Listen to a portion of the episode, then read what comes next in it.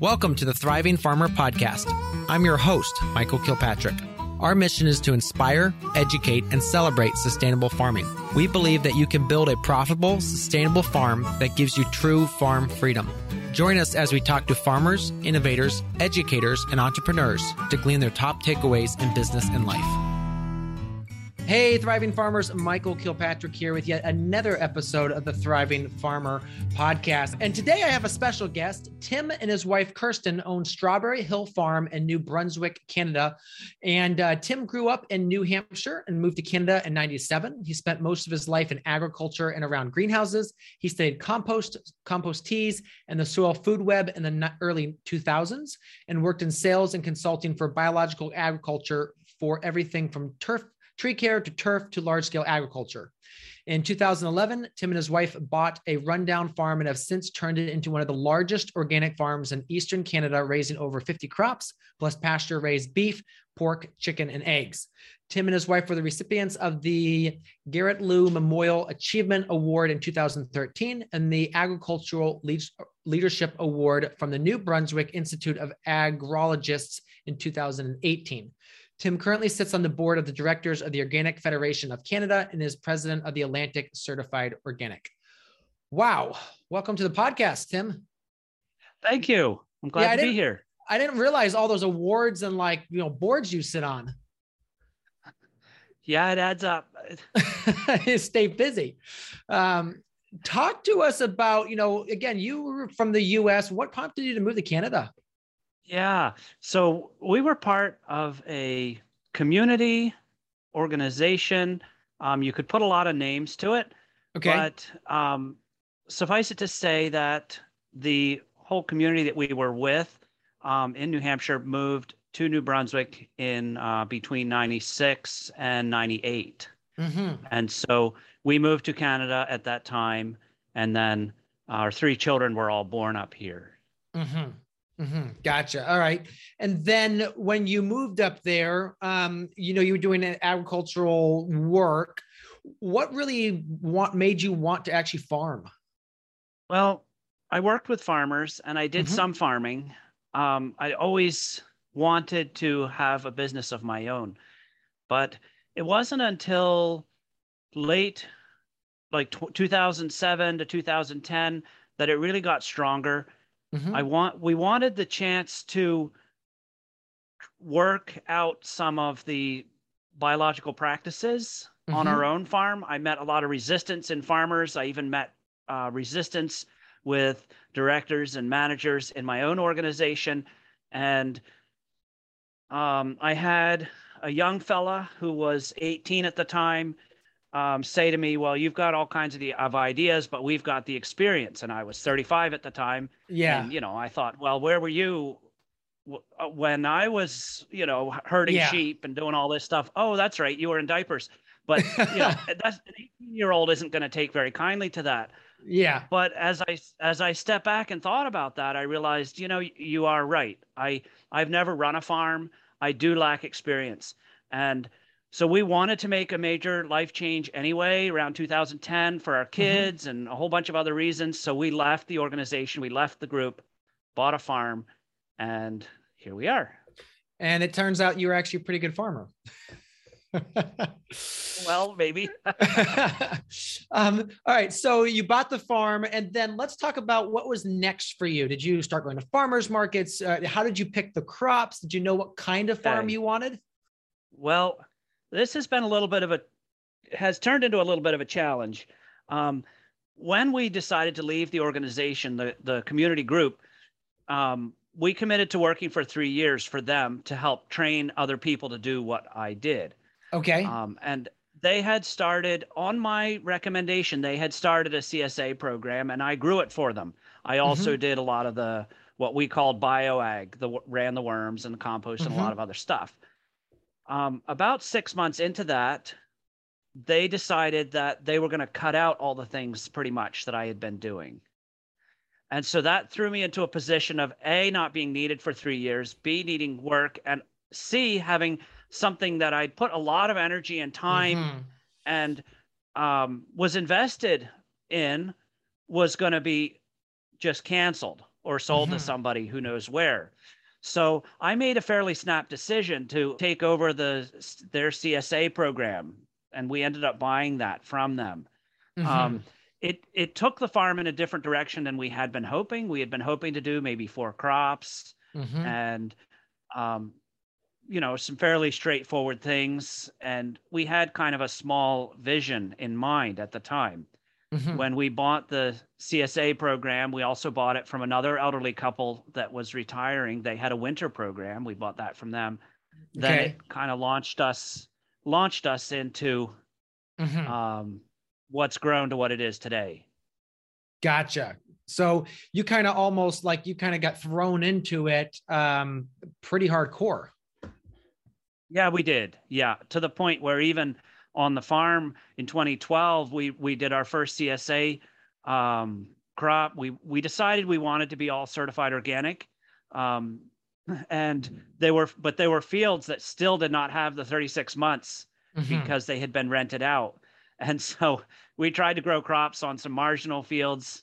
Yeah, it was it was a quite a an intense bit there for a while. Yeah, yeah. Um, let's talk a little bit about um, your scale. So, kind of give us like an overview of like how many acres are you farming, and, and kind of like the different breakup of your business. Yeah, we're farming about 250 acres, about uh, 15 to 20 acres of vegetables, and the rest would be in grains and pasture and hay for our livestock. Um, another thing we did pretty much right off was another friend of ours was selling some cows, and we had a significant portion of the farm that it, the fields are not good for vegetable production. So we bought the cows. Um, so that was another thing that we got right into, which we hadn't initially planned on doing, but but you know we kind of jumped into that.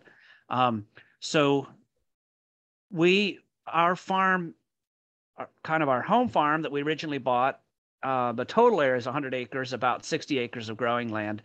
Then we bought um, the neighboring farm um, when when they could no longer farm Mhm. and there's another 50 60 acres there and then we rent probably another 56 no, I, i've lost my math here but another 100 plus um, acres from from other people up and down the river Mhm. um, in some cases it's people who had their land in a in a program which is called flip here farmland identification program whereby if if it's being farmed then they pay a fraction of the taxes Mhm. Mhm. and they they've they're retired but by having us farm it it's a win-win because we get to use the land and they get to write off the tax or not to pay as much tax yeah. so there are different things there's other people who just you know didn't want to bush hog their three or four acres and we so we farm it. Um, and we offer them a tab here at the stand. So uh, we also i think you mentioned in the bio that we do um, 50 different crops. Mhm.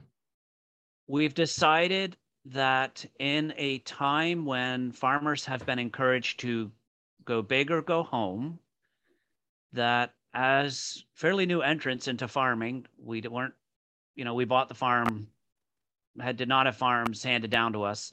Um, We Mhm. decided that diversity, we would use diversity to work for the benefit of the whole. Mm. So no one crop or livestock are going to support the family, but the combination of the whole uh, supports our family. Mhm. And and the idea is the interaction works between so vegetables that aren't up to quality for um, you know for the CSA or for markets, they end up going to pigs. Mhm. uh, chickens, fertilized pastures, um, cows, you, as I said, utilize parts of the farm that we can't grow vegetables on. So the idea is to create a synergistic, uh, Mhm. well-working farm. Uh-huh. Absolutely. Okay, so then let's say how many cows do you have then? Uh, total animals, it will go up to about 70 to 75 and then down to 60, 65 when they start, you know, when you Mhm. fluctuate Yeah. during the year. Yep. And then the pig operation, how big, how many is that? Well, we raise between 80 and 100 hogs. a Okay. year. Um, because we're certified organic, we have to go all the way. We have to have our own sows, Mhm, so we go mhm, right from farrow to finish. mhm. Um, the so we we typically run around nine sows. Nine sows. Okay. And then those are having piglets, and then you grow the piglets and process the piglets. Um, Yeah, gotcha. yeah. And then are those what's the what's the system for that? Are those in a tunnel or those out on pasture? How do the pigs work typically? Well, we've done a variety of different things. We've had them on pasture, but for pigs, where they tend to get sunburnt a little more and they're Mm. more native to wooded areas, we always try to have woods within their pasture Okay. area. For the last couple of years, we've had pigs almost in exclusively wooded areas. Okay. And we do have a movable hut for them. Um, we also have farrowing huts that I use for farrowing outside. We have a barn that we can farrow, and here it's quite cold still in, in March, and we want to start farrowing then. So I do. We do have stalls in a barn that we use uh, for early farrowing, and we will let the piglets come into the barn if they want to in the winter, just for for shelter. okay. Um, we're working with uh, round bale, creating round bale houses for the pigs Mm. um, with the straw. So you grow the grain, take the straw, build these with about 12 round bales. You can build a nice igloo Mhm. that's really warm and wind protected. And then through the late winter, early spring, when you need hay for bedding in the barn and stuff, then you can utilize those houses there. So it's a kind of a win-win Huh. situation. Nice. Um, and then um, are you rotate? So obviously, then you're not rotating like the vegetables onto the pig land. Although, do you rotate your cows onto vegetable land at all? Not very much. We will sometimes. Uh, in 2020, we had a hor- very bad drought here, worse than anyone that has ever seen in their, you know, 60, Mhm. 70 year lifetimes. Yeah. Um, and so we did graze uh, oat cover crop that we we had cover crops on after vegetables, and we did graze Okay. that. Um, we we farm in a river valley, and the river land is where the good vegetable growing conditions are. The soil is is amazing. It's, Yeah. it's as close to magic soil as you can get in my books. Mhm, mhm. Um, so it doesn't make sense for us to ca- pasture that for cattle. Mhm. So we rotate through our 50 types of vegetables and we don't put much else Gotcha. on the prime um, the prime vegetable growing land. That said, we do grow some grain now and the grain rotates with Mm, yeah. cattle to rejuvenate uh, cattle pastures to give us the straw we need for for garlic, strawberries, bedding, Mhm. things like that, and to provide grain for for broilers that we raise on pasture and for our layers. So, Mhm. Uh, but the grain is more of a rotation with the cattle. Um, last year we did have uh, beets and turnip that finished up in the fall, and after that was done, the pigs all went through that. That was fun to watch them. Oh, if, yeah. If you didn't know, you'd you'd go out and see the pigs and think they were bleeding from their mouths because they had that beet juice just all. yeah. Yeah. Just running right down. They just Yeah. they loved it. They loved it. Yeah. So then for your for vegetable ground, what's your fertility program? Uh, pelletized um, poultry litter Mhm, mhm. that that is made up here, so it's it's heated and pelletized. Okay. Um, it's from Freestall Barns, so it's okay to use that for organics. Yep. Yep. um, we're using less and less of it or or put it this way every year for the last 10 years i bought one load and i keep having more and more left over Uh, Yes. it- it's going further and further as our fertility comes up Mhm. um, we all we buy a couple of different types of of poultry pelletized poultry manure and we also use a lot of wood ash Mhm. so we'll we'll apply about a ton to the acre of wood ash um, every Okay. season for vegetable crops Mhm. those are the the biggest um, single things that we we do for Mhm. fertility. Now we're Yeah. we've done this 10 years. You know, in the next 10 years, we may find that that you know certain elements get out of balance. We might have to do a little bit more, but um, as I said, our soil is really nice here, and we we aim to keep good biological activity, which is going to balance out things as well. Mm-hmm, mm-hmm. I was listening to Ray Tyler the other day. Um, we were on a call together, and he rec- mentioned that he's using sunflower ash, like a sunflower hull ash, and he's really liking yeah. that for. I think it's the potassium. Does that make sense? Is that yeah. that potassium yeah. Um, so, so there's different types of wood ash. We've switched from a fly ash, which came mm-hmm. from a mill down near the coast, to another mill that ha- the ash is about twice as dense. Okay. It all, it's it all depends on how efficiently it's burned. Gotcha. Um, but there's a lot of calcium, potassium, and a whole range of miners. Okay. And and so you're you're adding a lot more. You're getting about, depending on the type of ash, probably about half the liming effect as if you were putting on a calcitic lime. Yes. But you're getting a lot of the other minerals with it.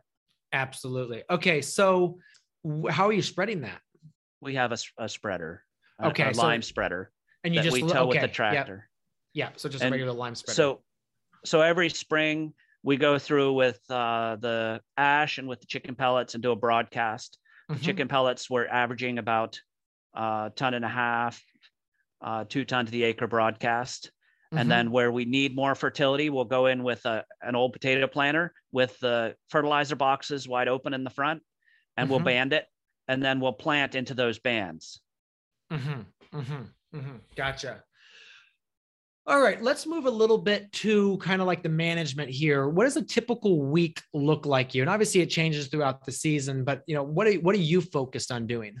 Yeah. So when you say what am I focused on doing, I focus on on management as much as mm. I can and on fixing problems. I know that sounds maybe like the wrong way to go. But when you have a dozen crew going and you have a you know yeah. a couple tractors grow, going and people going this way and that, things come up all the time. So my goal is not to be needed for any specific project.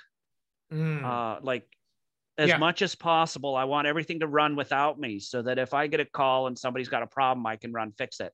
And it doesn't yeah. shut a line down or it doesn't prevent orders from getting out that day or whatever. So, you know, I may have a couple hours of of work that I have to do that's that's time sensitive required to get orders out, but for the most part, I try to make myself available. Mm-hmm. That said, so Mondays are usually our slow days, the days we we have projects um, it, every one Monday a week here in in Canada at least is a holiday. Okay. Sorry, one Monday a month. Yes. One Monday a month here in Canada is a holiday. So if you count on doing stuff, then your whole week gets out of balance. So we we just plan on Monday being a, a project day or a slower day. Gotcha. Tuesday is is a harvest and preparation day. Uh, Wednesday there's crew doing harvest and preparation, and we do a lot of order packing. Okay. And then Thursday we we do a lot of CSA packing and CSA delivery. So the one thing that I do every week and have done for the last 3 or 4 years is I run our bus an hour to our local our big city mm-hmm. and I manage the distribution from the bus. Gotcha. Um, okay. It's something I, will meet 150, sometimes upwards of 200 people in a in a two and a half hour span. Come to that bus. A lot goes on there, and wow. I also like to be there to uh, just to see everybody, be that smiling face of the farm, mm-hmm. take mm-hmm. care of people. It's it's our single biggest interaction with mm-hmm. customers. So mm-hmm. that's one thing that is scheduled. Everything schedules around that Thursday afternoon delivery. Yeah. Then Friday, we have a few more orders and we finish up for the week. And then now that we have a lot of customizable stuff and online market, the big thing on Friday is projections for the following week. Interesting, because already by Friday, you can start to see what those orders are coming in and you can see exactly what the next week looks like for harvest. Well, no, not quite. Um, okay. We know our CSA numbers. Okay. Because they're fixed pretty well. That uh, you know, we do allow people to make a, a, a hold on stuff, but pretty well we know what our CSA numbers are. And then for our market, we set availability.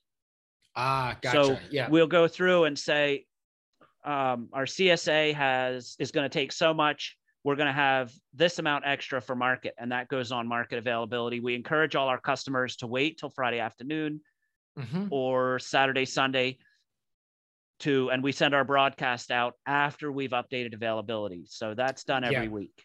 Gotcha, gotcha. Um, while you're on that though, why don't we dive into the the marketing side a little bit? Because I know you have two systems you're using. You're using a CSA specific management system, and then you use a system for the actual a la carte or just like online order system. Yeah. Um, talk to us a little bit about that because you don't allow like a customizable share. You pretty much submit a standard box, right, for folks? yes, but no, we do, but we allow them to customize it. Oh, you do allow. Okay, yeah. We do. So we've done, we've used like six programs over the last 10 Yes. years. And the, the biggest challenge has been we want to fill everyone's boxes with what we have and with a good selection. We don't want the latecomers to have run out of stuff that the early ones have already picked. Mhm. Like we don't want the early ones to be able to get 10 bags of spinach. We Mhm. want the guys who are, you know, we want it to be uniform and we want there to be a good spread of minimum of seven normally 10 to 12 items in that box regardless of whether it's a half or a two person and a full or a four person box. We want everybody to get some. So we want it so we fill it. Then with the system we have now the customer each yeah the, the customer gets an email saying this Mhm. is what we're planning to send you. If you want to make adjustments go here. And they click in. And for each item is assigned with a number of credits Yeah. so when they bump the when they delete those out of their cart it adds up credits that they can use something like a video game yeah. Yeah. and yeah. then they can then spend those credits on putting other things back into the box yeah. and if if they run out of credits that they freed up they can keep adding and it will add a bill to their total and then they we encourage them to wait till near the end of the season so we're not getting a dollar here and a dollar there Mhm. and you know it'll add up to 10 15 dollars and then later on in the year they'll we'll set them a reminder and they'll pay that Mhm. so that's how the csa works um, we've been very happy with that we get um, la- in the summer i think we were getting about 50% uh, customizing Okay.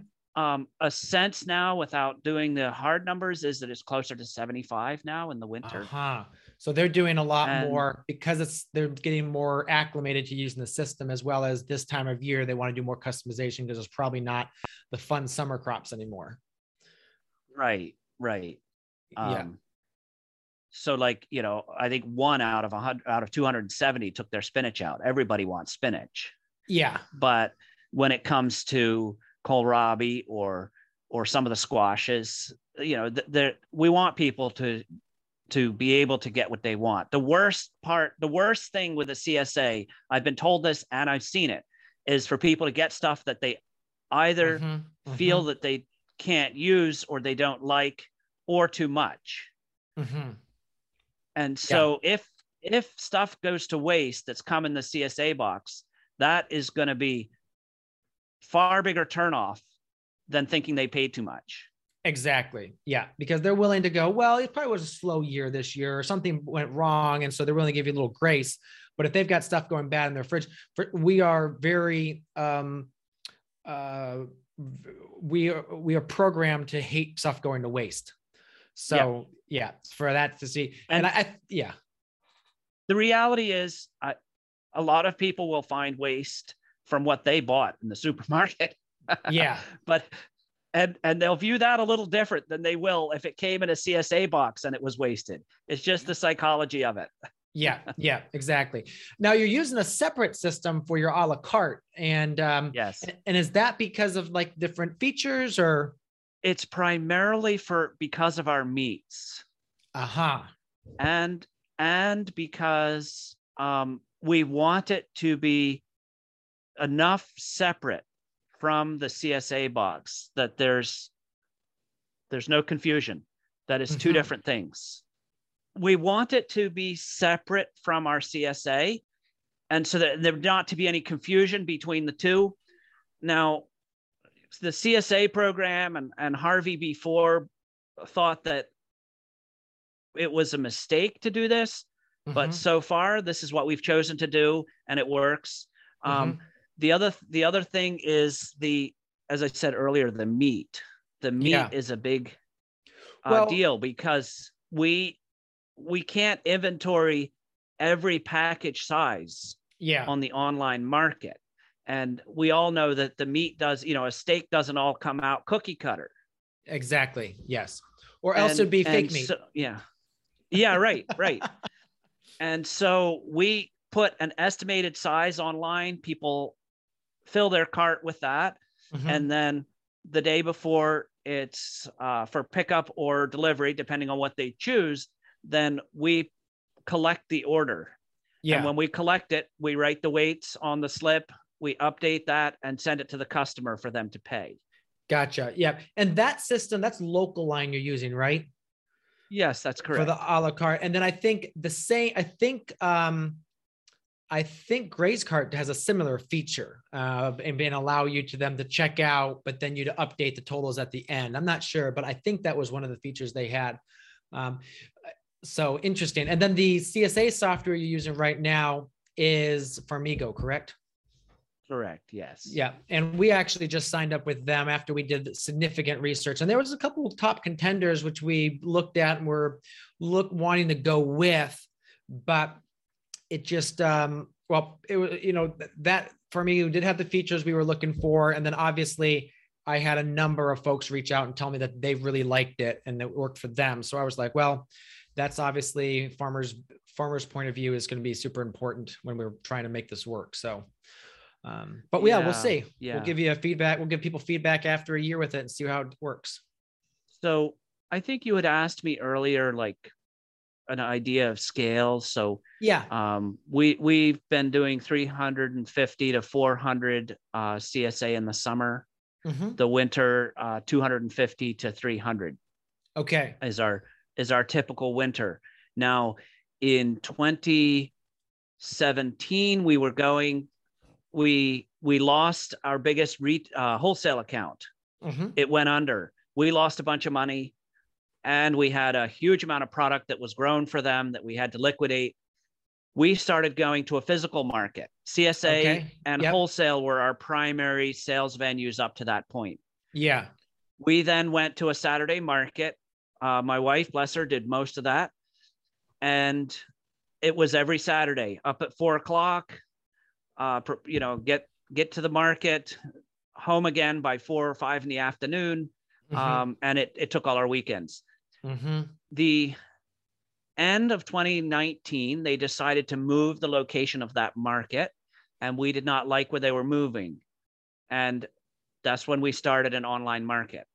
Gotcha. And our our goal was take the money and time spent at a physical market can we do the work here and get the product to the customer for the same price yeah so it costs uh you're more into this than i am but from all the research i've done 20 to 22 percent of your retail value is spent at the farmers market or getting yep to it.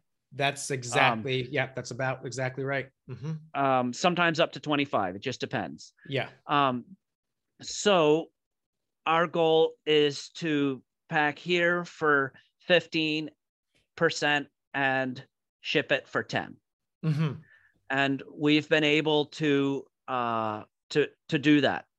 So it's way nicer to be able to do it at the farm right here and get it to mm-hmm. people's doors and our weekends are freed up It's yeah. been a win-win little yeah. did we realize when we started that in january of 2020 that covid was going to hit and it was going to be a, a very timely move yeah yeah you you just so, nailed that one yeah i i don't take credit for that but yes we did um and so um now our online market accounts for at least 25, probably 30% of mm-hmm. our sales, which mm-hmm. is a significantly more than than our physical market ever made.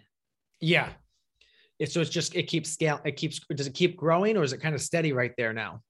No, no, it, it keeps growing. That's yeah, awesome. Yeah. Like, yeah, I heard people say in years past, people would say, you know, oh, I made 3,000 at a market, or one person actually said, I mm-hmm. made 7,000 at a market.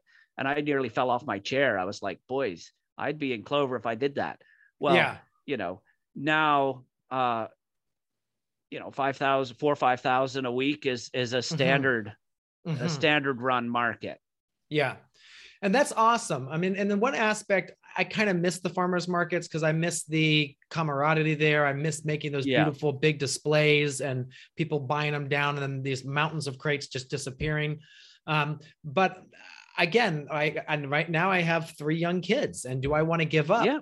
every single Saturday for that? And again, on one That's aspect, right. yes, they can go with you, but the fact that we have a six day a week market here on site does work out. Obviously, we'd like to kind of streamline that even a little bit more. So we, there's two things with that. We either got to scale it, and in the summer, I mean, we're doing about five thousand a week through that. It's a self-service okay. stand, so that actually works yeah. out pretty well. But I think this year our goal is, you know, they hit to eight to ten every single week, and that will then I think be at the scale where it actually really starts to be efficient but yeah, that farmers market, there is something about that, especially if you've got, you know, good artisans at that market. And, you know, every Saturday morning is a culinary delight, as well as, you know, providing awesome oh, I know. veggies. I know. yeah. Yeah. But, you know, you guys, in my opinion, have have gone about this whole uh, pandemic thing a whole lot smarter than some some of our Canadian um, our Canadian politicians. But every you know every month or every whatever we're in a different code and and lockdowns and all this. And for us it's just you know uh, full steam ahead. Mm-hmm. there's no yeah. there's no can i get to market? There's no reduced um yeah. you know reduced attendance through the stall. There's none of that. It's just the orders wow. came in we packed it and it went out the door. We almost don't have to uh, worry about worry that. other yeah. than our employees we don't have to worry about what code is where. And yeah. we don't have to worry about making sure that all the people that come in the door follow the right masking procedures and all that. It, it yeah. so so that's it, a blessing. Yeah i can imagine. Yeah you just do that. And now with the bus you just you set that all up outside so they can pick it up outside or they come into the bus. How does that work? Okay that we did have to switch that. So originally uh people all came inside the bus Mm-hmm. Now we have uh, two packers on the bus. And so, uh, and we put tables outside. So people mm-hmm. collect their orders outside, but we have two staff in the bus. And so when the person comes, there's a sticker with their order on it. It gets mm-hmm. put on a on a plastic box, gets sent into the bus, and within a minute and a half, maybe two minutes, that box comes back out and it's uh, the CSA is packed for them, then they everybody's instructed to bring their own bags. Then they just transfer the produce from our plastic bin into their bag and off to their car. Okay, all right. That's really interesting. Okay, so do you have bulk product then in your bus, all kind of like lined up and set up? Wow. Yeah. And so then it goes so in. We, yep. So we line up you know, we have a packing sheet that says mm-hmm. what is needed in that bus, and we line it up in order of the way the label is going to mm-hmm. call for mm-hmm. it. Yep. So that, and then we have a, a side for the two person, a side for the four person. So that sticker goes on, the box goes in, and it's, you know, just bing, yeah. bing, bing, bing, fill the box, and it comes back out. And I, I looked at your online store, and one of the things you have is numbers against every single crop. And is that so they stay in the right order? Yeah, and that was because originally Local Line did not have a way to sort. Uh-huh. Now, uh-huh. now they do. Um, but we haven't changed that. We've stuck with yeah. that system. Um, if you need to search something, you can just type the first letters of the, the mm-hmm. first numbers, and it'll pop yeah. right up. Yes. Um, it it allows us to take items that we want to promote and put them at the top. It uh-huh. allows us to take stuff that Um, this is more back end for us, but crops that we don't do in the winter, we don't want to be paging through as we're doing updates. Yes. So we'll just put a 999 in front of them and it dumps them all at the bottom of the list. Uh-huh. So This it's is- just an okay. easy way for us. It's an easy way for us to sort it. That's I'm we're gonna start using that because that's brilliant to be able to push stuff at the top because again if they're they're seeing it right off they're gonna probably pick that compared to stuff all the way at the bottom that you need to protect like the strawberries right. Although sometimes we'll put strawberries at the top or sweet corn at the top just to get people fired up.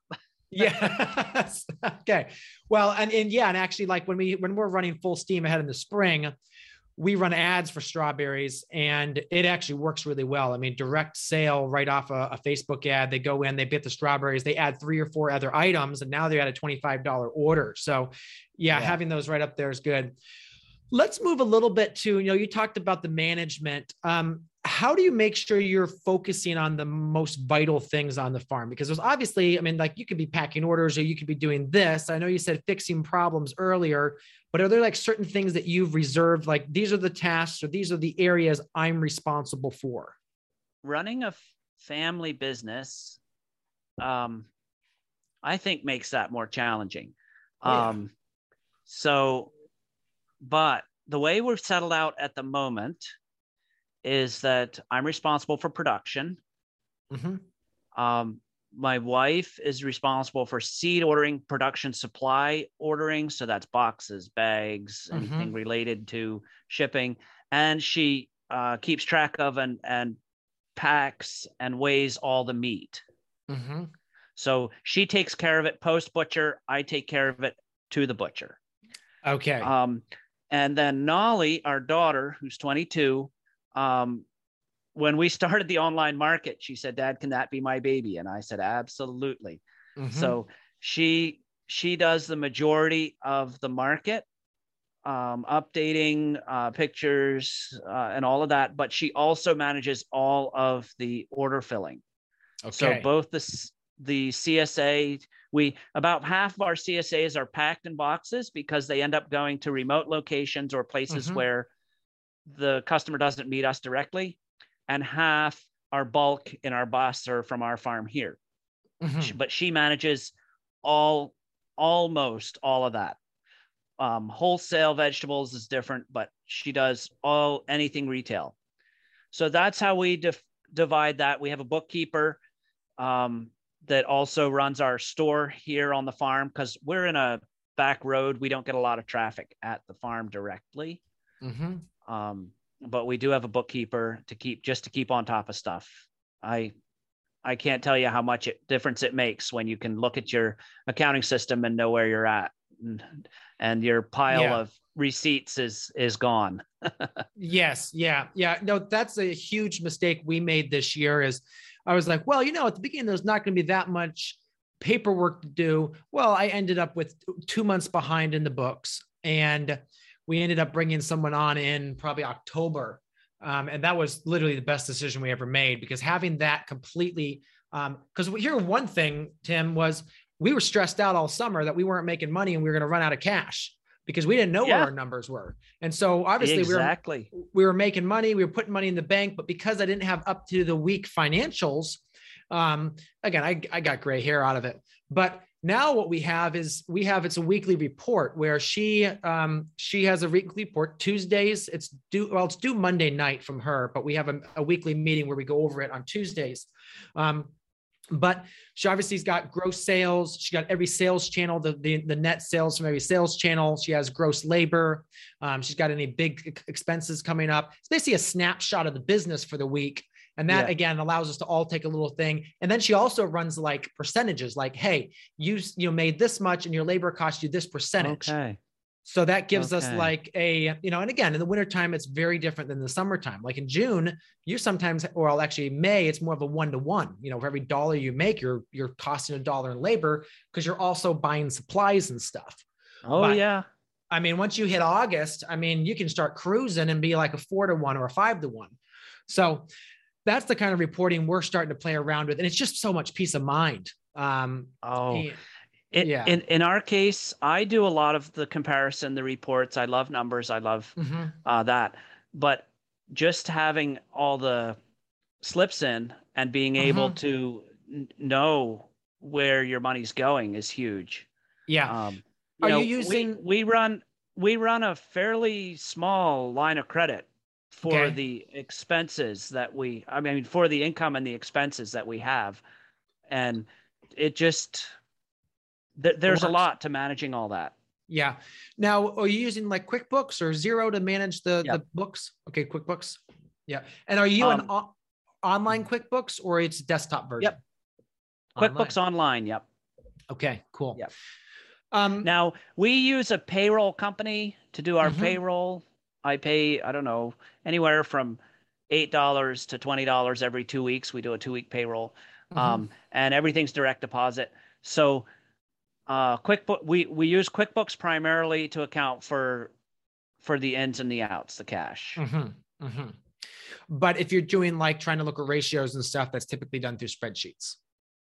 No, I can get well, yeah, I guess so. Yep. Okay, yeah, because that's Yeah, what we yeah, we kind of had to go there. yeah. yeah. Yeah. Let's talk a little bit Um, about, about your mentors. Um, you know, obviously along the road, there's always people you're calling on to kind of like get advice from. Who have uh, who's been that for you on that journey? back before COVID, we had a fairly thriving conference, which you attended once or twice here Yeah. in the in the Eastern Canada um, Acorn Conference, Mhm.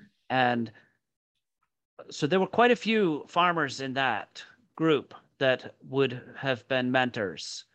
Um, you know, I, I, then there's farmers that would come to the New England Vegetable and Fruit Conference Mhm. um, er, very early on, the uh, Roxbury Farm people Yep. were great.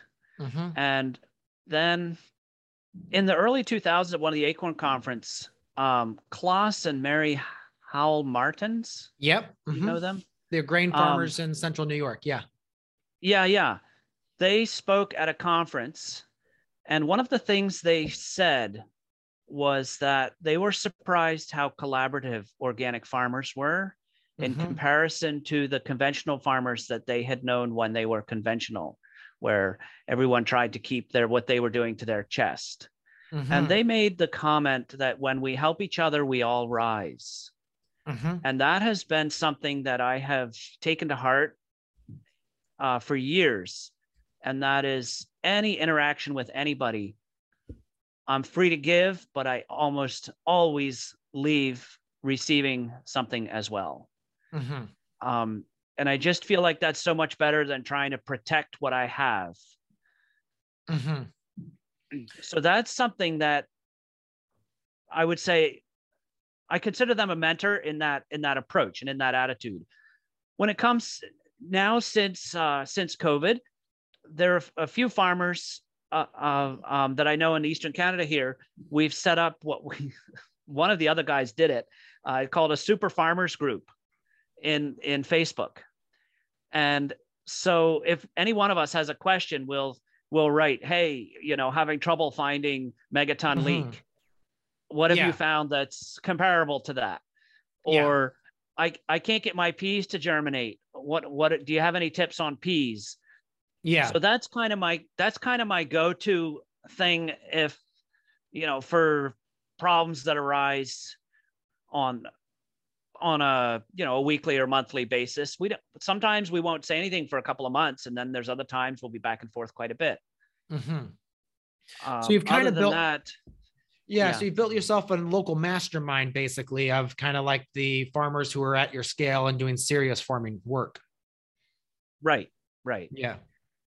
And Gotcha. they're all in Eastern Canada, but in significantly different conditions. Uh, so one's in PEI, uh, where the soils are different. Another one's in Nova Scotia, um, where the, like their ground never freezes in the winter. um, yeah. which is Yeah. different. So, you know, you don't want to just ask the neighbor that's right next to you necessarily because you want to be able to spread, you know, broaden your horizon somewhat. But Mhm. it, it where it doesn't help me to find out what somebody's doing in Virginia or, or Florida. Yeah. Yeah. You've got to give your yeah, you got to give yourself some some aspects of same weather and such. And that's why, you know, now like um, growing Salanova, we just had a a there was a Zoom call we did with a university. Well, it was a fruit and veg of Vermont with Andre Kiltamo. Um, and you know, obviously, I was able to give some resources, but people in Michigan are going to have different day lengths, and obviously up where you are, they're going to have different things, and it's you've got to stay somewhat local, but also expand a little bit. You got to have a good mix, I yeah. guess. Is I think the magic aspect of it. Yeah, so. yeah. Um, if you were to able to go back and start your farm over again, what systems would you go back and put in place sooner? Yeah, I thought some about this. There's certain places I would have invested more money in sooner. Mm-hmm. Um, with beef, I would have started with a better handling system. Okay. With chickens, I would have started with a better brooder because mm-hmm. how they start makes such a, di- a difference. Yeah. With pigs, I would have started with better genetics. Uh huh. Yeah. Um, yeah. With with vegetables, I start with skilled labor right from the get go, and by that mm-hmm. I mean skilled guys who come they come in from Mexico mm-hmm. and they come and they help us all summer, and that boy do they know what they're doing in mm-hmm. comparison to the local the, the the labor that's available here locally. Mm-hmm. Um, we hire as many as we can locally, but we need a core group of people that that really understand field work and vegetable production, and and these guys are it. Um, the other thing I would have uh, removed every ha- hairy Galinsoga weed I'd see the first time I ever saw it. yes, it's a nightmare yeah. in our area if you let it grow. Um, but these are all little things. I think the biggest reset would have been to put much more resources into our online market at the get go and home uh-huh. delivery rather than waiting eight years to get started on that. Yeah. Yeah. Yeah. Exactly. Yeah. Um, and I think that's interesting. You just talk about that core group of people, and you know we're actually been heavily considering that this year. I, I think we're going to skip another year, try to go with local one more year because we've actually got a kind of a decent, a, a pretty good core group, I think. Um, yeah. But you know, once we scale, um, this next year, we're actually planning on, you know, not growing as much field crops, focusing more on some other areas of the farm. But the year beyond that, we're going to be definitely scaling some field crops for some more wholesale, um, perennial sort of thing. So in that type, then that I think we're gonna need a lot more field help, and that's where we'll go for that. But um, having that core group of people that know it and they expect the work in the cold and the heat, and they expect to be working all season long, and they expect um, you know, 50 hours plus a week, I think is is huge, um, a huge advantage. Yeah. So our guys uh, come back every single year. They're like our family. I visited them. I went to Mexico. I stayed in their mm-hmm. homes. Mm-hmm. Um, you know, they've said one of the guys in particular has said to me, you know, mi casa is tu casa. Um, mm-hmm. I've learned Spanish to speak with them. Um, so they live in Canada six months and they're in Mexico six months. So they're here as much as they are there. Yeah. I don't consider them foreign workers. They're they're a, a key part of our team. Yeah. And the money they make here is equivalent to eight to ten times what they make in Mexico. Mm-hmm. So it really makes a huge difference for them yeah. and their family in Mexico. Um, they want to work the the one challenge with the Mexican guys is they're not happy if they're not working 60 hours. Yes. Yeah, because they're there six, to work. Yep, six 10 hour days. And wow. it has to be that way. Now yeah. In the in the fall it'll go down a little bit. In the spring, sometimes it'll go down a little bit. Um, part of that too is that uh, it, it's different depending on which province you're in and maybe which state you're in. We have to pay overtime. So mm-hmm any any hour over 44 they're making time and a half mm-hmm. so that that's part that's quite an incentive for them yeah. they would work more than 60 hours but we just said no we we cap it at 60 yeah and so that means that they basically start at 6 a or 7 a.m and are working you know right through to um 5 p.m or 6 p.m they they go 8 to six thirty. okay 8 to 6 30 and a half hour for lunch then and half hour for lunch and they have a, a house right here on the farm so they they go home yeah. for lunch make their you know make their food whatever almost all the time um you know we we don't charge them for the house they pay a little bit for rent they get uh they get a typical salary Um, mm-hmm. So it, it really is a good deal for them when you look at it that they have very low expenses here and they can um, but but for us each one does the work of probably 3 mm-hmm. A because they're working 60 instead of 35 or 40 hours and b because they're at least twice as fast as mm-hmm. as anybody else yeah well they're professional farmers they are they are yeah yeah with that, I'd like to stop here and take a quick break. In a minute, we'll be back with Tim from Strawberry Hill Farms. Where are you on your thriving farmer journey? If you go to growingfarmers.com, you can click on our assessment, take our assessment, just a few questions, and what it will do is show you exactly where you are on the five stage thriving farmer journey. And what this will do then is give you some next steps, some resources to help you know what to focus on next in your business to move you to the next level with your farm.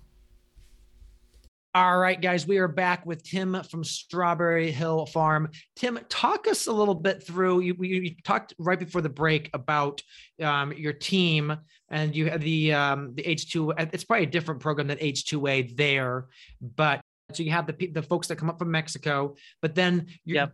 your local folks. Do you have anyone you hire locally? Yes. So we we have uh, our daughter plus two full-time staff year-round.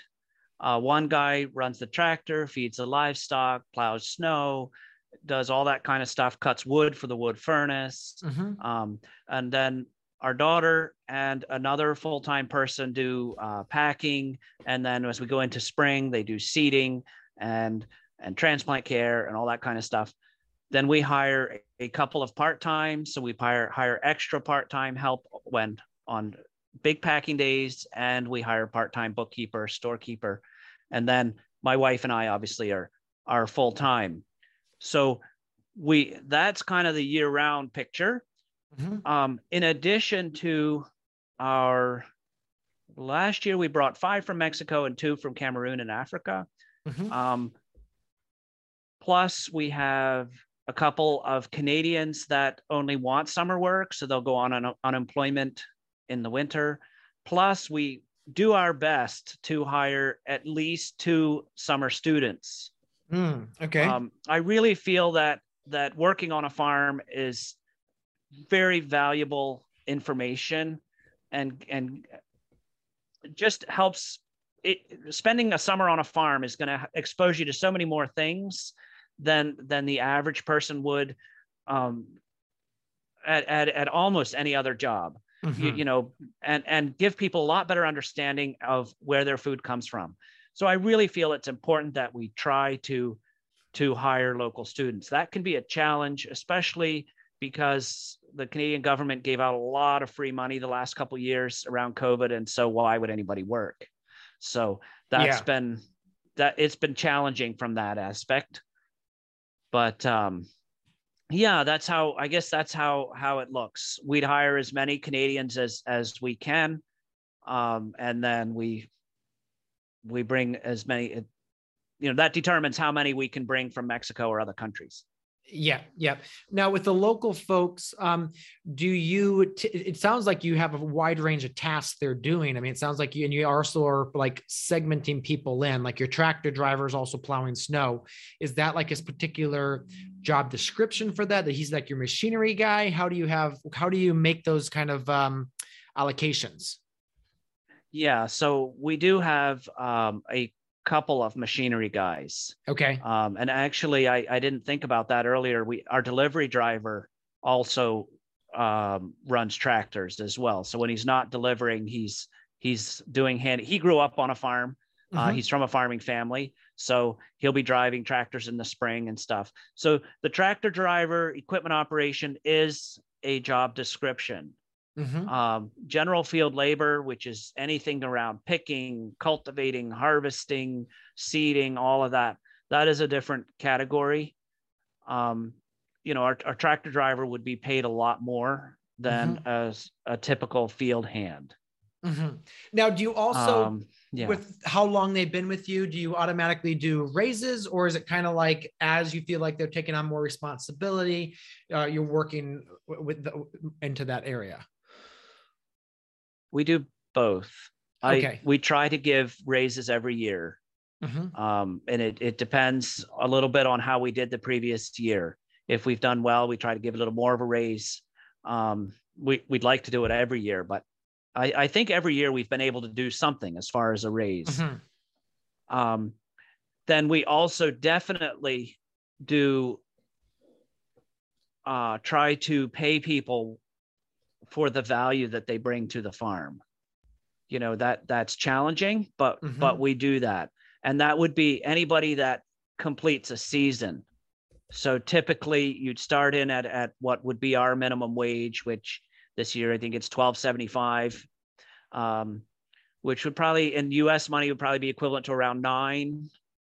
Oh wow! Um, that's that's the minimum wage but you, you know in in 2020 we hired a whole bunch of people in at 15 just to mm-hmm. get help yeah so it, it just depends um, if if somebody has the potential and looks like they're going to do well we will we will start at 14 or 15 and then we'll go up from there yeah so in the us um, new york now has i think 1250 an hour um, minimum wage okay here in ohio it's 930 um, although we're pretty much starting anyone well, call, like high school kids, we start about 10 or 12, but anyone yeah. else above that's getting 14, 15 US when they come on board. Yeah.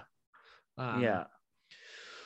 But I mean, for management, we're looking right around 20 US, which is, yeah. um, it's, I mean, again, if we want them long term and we expect a lot out of them, that's a completely fair. And to try to give them a, a living wage, which just means they're going to be able to last a long time with us. Which again, turnover is your biggest expense. So, um, yeah, yeah. I mean, we push them hard and we, you know, have high expectations, but I also try to pay them well for that as well. And if we can, profit share too.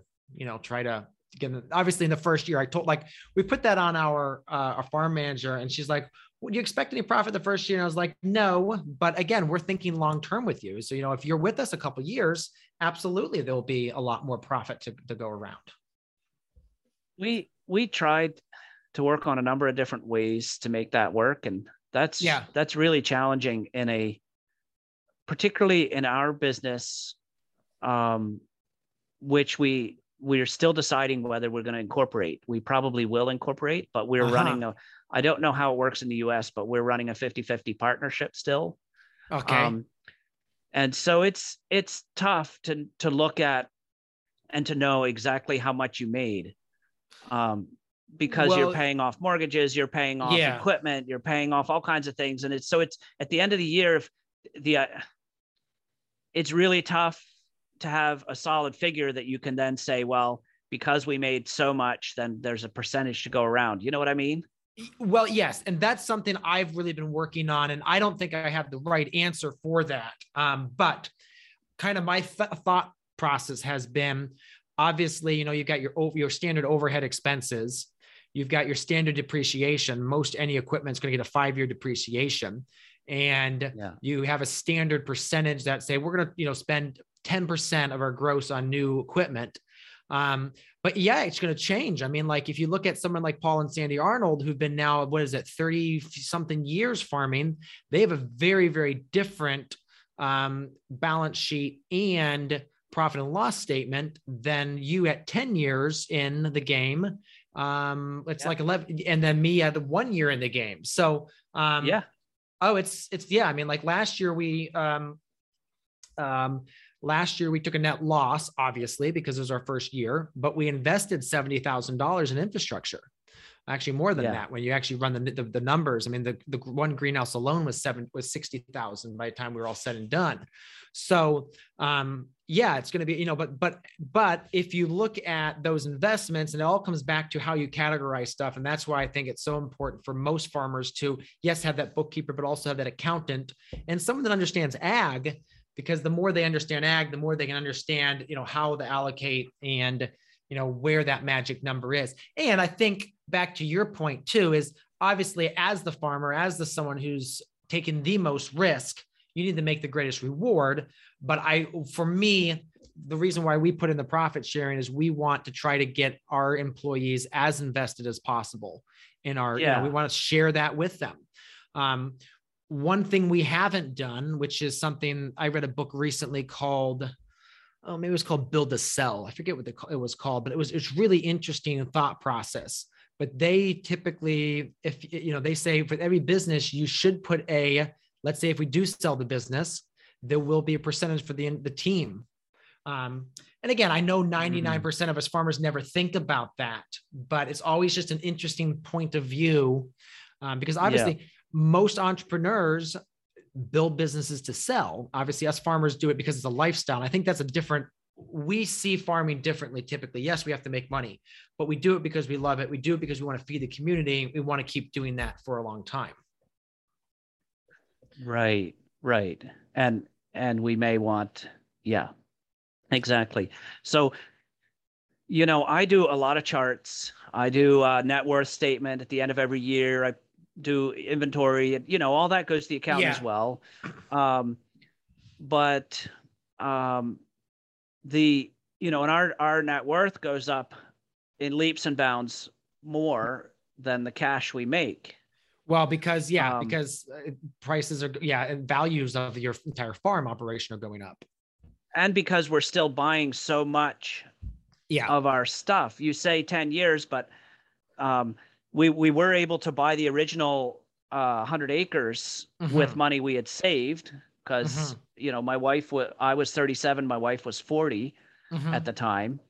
So, but then, you know, since we've had to buy a whole bunch of different pieces of equipment, especially when you're in livestock and cattle and mowers and balers, and it's it's very capital intensive and mm-hmm. then we mm-hmm. bought the neighboring farm so we're paying down the mortgage on that so a lot of this is yeah um, a lot of yeah. money goes into those kinds of things so it's not available to pay out as profit it's not available to pay out as profit yeah. no yeah yeah, and I, I, think too. Now this is interesting too. You have to think about the type of farm too, because the more grain, the more um, extensive farm you have let's say you know a grain farm a cattle farm a pig farm would be way more extensive typically those have a lot right. higher costs of land and equipment you know balers and um, spreaders and tractors and stuff compared to let's say a small vegetable operation which typically has a lot less capital yeah yeah and so like when you're looking at your your asset turnover ratio for a, a mm-hmm. typical mm-hmm. farm you're looking at 20 to 40 percent so that yes. means if you have a million dollars in asset, you're only making two to four hundred thousand. Mm-hmm. Well, you know, we're running fifty five percent, so we're running a lot better. Yeah, yeah, yeah, yeah. yeah. Still, this last year, my 1970s mower. Um, long yeah. story short, I I had had enough with it. Uh, it wasn't going to do the job. Um, after my pickup got anyway. Long story short, I had to put twenty three thousand dollars into a mower yeah. just to cut hay for 70 cows. Yeah. And on one um, aspect, it felt really good. But on the other aspect, it was a huge hit in the pocketbook. Yeah. Yeah. and and so what what do you call a profit? It's it's a challenge. Like, you know, I can tell you what what we pay tax on. Yeah. After the accountant's done. But it becomes challenging to know how to how to pass on profit to an employee, I guess, is, is all yeah. I'm saying. Yeah, no, I, I I get you on that. Now it's interesting too. I mean, obviously, I, am sure like that your employees too have you know access to seconds, and I'm sure there's all sorts of other perks. Absolutely. Um, oh I, yes, we give them a, a discount at the store, and they can have an unlimited number of of seconds.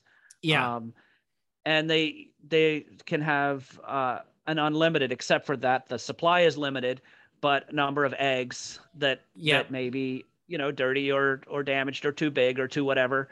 So so there are a number of perks that way yes. Yeah. But so i you know and i think it all comes back to typically people that are in farming are in it because they love it and they don't really yeah. it's not there because they're because seriously i mean like if i really wanted to make money i have a standing offer from a friend of mine for a six figure position in her company. She says michael if you ever want to come back this is what you could be making and yeah, that's all fine and good. But again, I was super stressed out. I was not eating well. I was, you know, I was uh, not doing it. It was not a good place when I was working for her just because of, you know, kind of the stress of that business. So, you know, and my, I think my yeah. brother, my brother, you know, what's interesting? Um, I don't know if this will go in the podcast or not, but what's interesting is my brother is in one of those categories yeah. of, you know, w- well, well over the six figure kind of thing. Um, and and uh, we were talking the other day, and and and I I said to him something like, you know, I don't know if I'm just crazy or what doing this farming thing, and he said, you know, you could have a job like mine. And then we got try- chatting a little bit more, and I said, you know, well, this is where our net worth is at, and this is what where it was when we started farming. And Mhm. he goes, yeah, that's about where mine is too. yeah. Um, so there's other ways to cut the cake. Um, you know, he's paying income tax on on that salary, Mm, mhm. and I'm paying income tax on a, a twenty thousand dollar yeah. for the year. yeah. There's Exactly. a big, big, big difference because I'm I'm everything's getting reinvested in the farm. Yeah. So, um, th- you know, it, it looks great to say I'm making all that money, but at the end of the day, what do you, I, Yeah. you know, I, I, I'm suspicious that I might be, be ending up with almost as much as he is.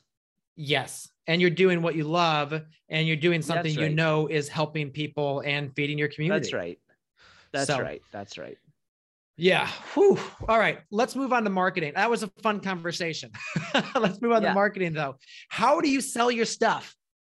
I don't. Okay. I tell our story. All right. Let's let's let's dive into that a little bit. What's the story that you're telling folks? So, um, our daughter went to college and took business marketing because she said to me, "Dad, I want to take over the farm. you Mhm. know what what do you think and i i said take business you're going to need business to run the farm so she Mhm. decided to focus on marketing and, and that's where she learned that people buy um for the the why you do it Mhm. Mhm. the how you do it and then they'll buy what you have to offer so i don't want people to look at my carrot compared to the carrot in the supermarket or the carrot down the road i want them to come to me because they love who we are why we Mhm. do it and what we do Mhm. so if i do the first part right i never have to worry about selling the carrot that's why Mhm. i don't do marketing i do storytelling so we do do, do some paid ads but it's telling a story Mhm. and and our daughter um, said to me just last night she said when we did a facebook uh, you know we, we ran a facebook we still run a facebook page and, and we've had Mhm. issues with that in the last year they shut down our farm and and uh, shut down the page and then they gave it back and then they um,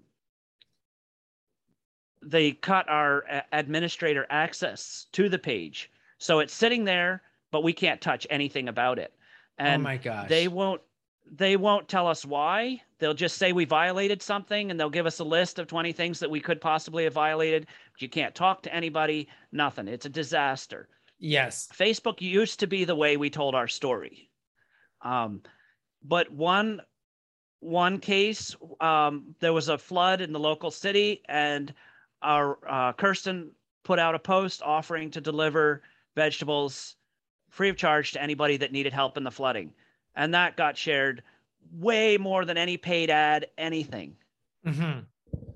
it was over you know over 80,000 uh reach on that one which Wow. isn't viral but it is you know it's significant in our little neck of the woods Yeah. um and when i went to mexico i i posted about the picture and the guys and and where you know visiting them and telling the Mhm. story about about how they come and that i'm going to see them and and their families and those kinds of things um we like to uh, tell the story about how the animals are raised, show pictures of moving cattle, and then talk about um, how everything works together on the farm. Pigs eating the squash that we threw out, those kinds of things. So we're we're sharing kind of how we do stuff Mhm. and and why organic, um, environmentally conscious, working with nature, uh, all these different things. That's what we're we're aiming to to promote. Not would you buy my carrot? Mm-hmm, mm-hmm. Because there's a heck of a lot of carrots out there, and there's a heck of a lot of carrots that are probably cheaper than your carrot, but Yes. people are still buying your carrot to the tune of you know people lining up at the, the cities. Yep. Yeah. And they're they're telling me I didn't know a carrot could taste like this. These carrots taste amazing. Yeah. Um, and then they come back because it tastes good. Like you, you, you do have to have a good product. Yeah. But at Yeah. the same time, um, you want you want them to buy into who you are and what you are and make them feel a part of it. And then selling is not a problem. Hmm hmm Who would you say your most typical person who buys from you? What's the age demographic on that? Does it range? Yes, but surprisingly not as much as you might think. Okay. Um, the demographic starts with college uh, students. Um, so we have a number of them, and it goes right up through families, right up into people who are uh, retired, 80s, 90s. Mhm. Um, we do the whole spectrum. Now, if you put everybody in front of us at one time, um, it's probably going to be more heavily weighted toward the 40 to 60 range okay. Yeah. but we definitely we definitely have the entire spread what's interesting is that we sell far more product in particular regions so it's Uh-huh. not so much the age demographic as where they're located Fascinating. Okay. Yeah. So our local town woodstock is a border town it's 15, 10 minutes across to Houlton maine Okay. um, and it's uh, long-term farming country, Carleton County, potato country. Uh, everybody grew up on potatoes, and they don't expect to pay anything for food. If, Aha. if stuff gets too expensive, they go across the border and buy it over there. This is pre-COVID. Um, so this local town Woodstock is not a very good market for us. Now, as people move in from Ontario, they're flooding in from from other provinces. Then we start to see an uptick our biggest market by far and away is the capital city of our province, Fredericton. hmm And, um, you know, there's a lot more people that are environmentally conscious. There's a lot more people that are city, you know, don't have access to gardens, uh, Mhm. probably better paid. There's a lot of government positions. And, and that's, you know, probably 80% of all our businesses in that one city. hmm hmm hmm Interesting. Yeah. And how far is that from you again? An hour and 10. Okay. So that's actually not that bad. That's pretty much what Saratoga was for us when we were back in New York, you know, an hour, hour and 10 minutes. Yeah. Yeah.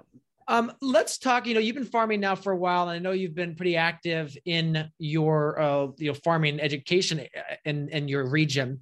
What do you think the biggest mistake that you see beginning farmers making is? Jumping into things without a solid business plan. Mhm. um, farming has to be run as a business in order to succeed. I also see people trying to farm like a hobby. So, um, if you, our kids enjoyed um, the movie uh, called, oh, with the Babe with Yep. the little pig Yep. um, yep. and and you just maybe at one time you could hobby farm like that and make a living but Yes. this day and age it's just not it's not i don't think it's viable or possible to unless you're willing to live on a very like subsistence kind of level but if you Mhm. want to raise kids and send them to college and those kinds of things um, you really have to farm as a business and you have to think in terms of setting your pricing which is the second thing i had is improper pricing um, we faced a fair amount of competition from people say around covid that wanted to supplement their income so they put a squash patch in the backyard and then they Mhm. sell it dirt cheap because that's what everybody else did 30 40 years ago Yeah. and then people come to us and say well can i buy a 50 pound bag of squash for 10 bucks and we look at them and say no or, or they just come and say i want a 50 pound bag of squash and we say okay we'll give you wholesale that'll be 60 Yeah. 60 dollars a dollar Yeah. 20 a pound Yes. and they look at me like you must be out of your mind i wanted that for 10 bucks Uh, Yeah. sorry you'll you'll have to go to your friend down the road and then when they're out you can come back to me but i have to there, there's a huge amount of cost that i have to incur in order to make my living farming Yeah. Um, it's it's very different than just tilling up a section in your backyard and throwing some squash in. Um, and, and, they're like, well, you know, the, the seed only costs 30 cents. And we're like, um, there's so much more than that. there's so much more than that. And then on the other hand, you have people that say, you know, well, I'll I'll charge 12 bucks for my eggs for a mm-hmm. dozen eggs. Well, that's that's okay if you're selling 10 dozen eggs, but if you're selling, you know, 300 dozen a week, maybe not. And so it doesn't make a solid business plan to to plan on on growing them for 12 because you'd never sell them for that. Mm-hmm. Mm-hmm. So mm-hmm. those are some of the those are some of the challenges that I see beginning farmers, um, and and it comes down to to uh, you, you have to look at the numbers and what's reasonable and business plan can be a very scary word but it really doesn't have to be yeah and you know one of the things that's really interesting because you know when i first started our first farm we didn't have a business plan and we were kind of the seat of our pants and um, yep. For years we didn't know. Now with this new the new farm here in ohio you know the numbers are everything. And that's allowed yep. us allowed us to do you know 20% more in our first year than we ever thought we would do because you know as the season progressed we just watched the categories and watched the numbers and shifted and, and swung as we watched what was changing. Um, right. but yeah knowing those numbers is so key. And you don't realize that you know a cucumber you can make triple the amount if you turn it into a pickle. Um, yeah it's just those simple things that that make a big difference what encouragement yeah. would you go back and give your new farmer self I'd say it may take some time, but you'll be okay. Try to mm-hmm. enjoy the little moments and don't stress too much. And when one door closes, another one will open if you watch for it. Mm-hmm. Mm-hmm. Mm-hmm. Yeah. You know, I've spent a lot of sleepless nights over things that have turned out to end up being blessings. Mm. Um, would they have been the same blessing if I hadn't lost sleep over it? Maybe not. yeah. But, but um, it's been amazing to me to see how things have worked out. Mm-hmm, mm-hmm. If you could pick one, what would be your favorite farming tool? That's a tricky question because my smartphone is my most useful tool, but it's mm-hmm. not always my favorite. Yeah. It has the flashlight, Google information, communication, spreadsheets, camera, and I love taking ca- pictures, calculator, all yeah. kinds of stuff on it. Um, however, it can be annoying.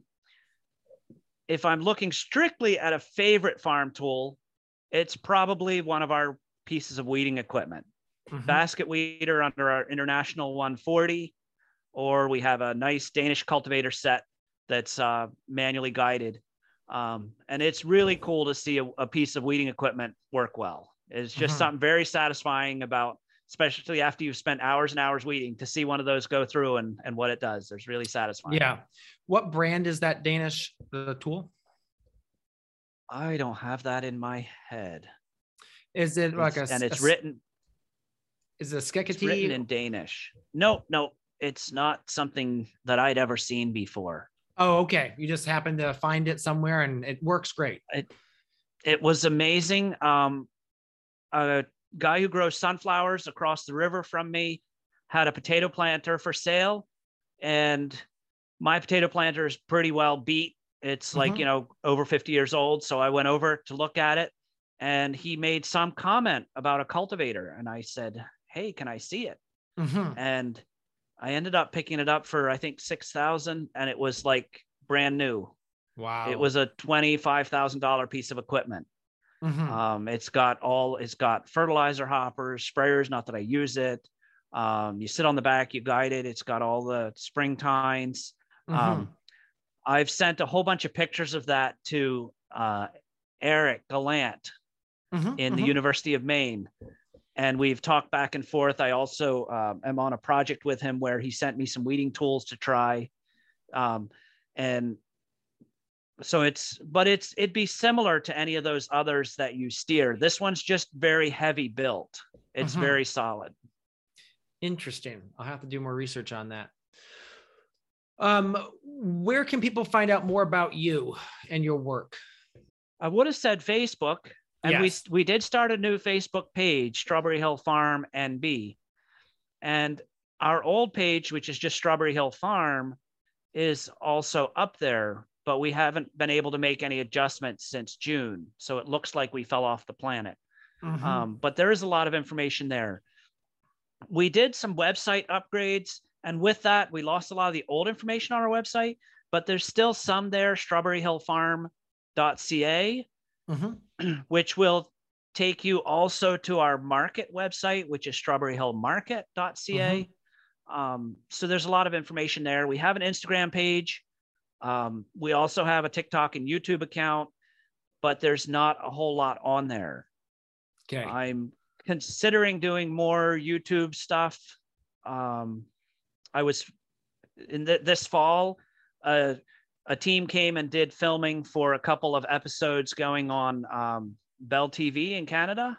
Oh, very cool. And that that was a very interesting and cool experience for me to be involved as sort of as an actor in that episode, mm-hmm. but it was a documentary type thing.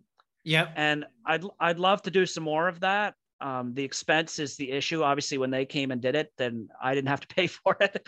Yes. but if I turn around and bring them back, then I have to pay for it. Expense is an issue. But um, it you know it it's a very good way of telling their story if if you can get it out. Mm-hmm. Mm-hmm. Exactly. Well, Tim, this has been fabulous to have you on. Thank you so much for your time today, and uh, really appreciate um, you know all the wisdom you shared in this episode. Well, thanks for having me. I enjoyed it. Hey, thriving farmers, have you checked us out on YouTube lately? We have a bunch of new content there, including a few rants by me. I uh, want to tell you, you don't want to miss them. Um, I actually go rant about you know some of the problems I see in our space and some of the challenges I see farmers uh, facing. So go check that out. We've got instructional videos over there as well. Talk about setting up our new farm here in Ohio and all the steps we're going to do that, as well as just tutorials and tips on best practices for all sorts of things on the farm. So go ahead, check over at Growing Farmers on YouTube and see the new content we put together for you. So there you have it, another episode in the books. So I'd love if you would hop on over to iTunes and leave us a rating and a review. Those mean everything to us. We love to hear what you're thinking. If you have a podcast guest that you can recommend, please pop on over to the Thriving Farmer podcast website and leave us a review. That's thrivingfarmerpodcast.com.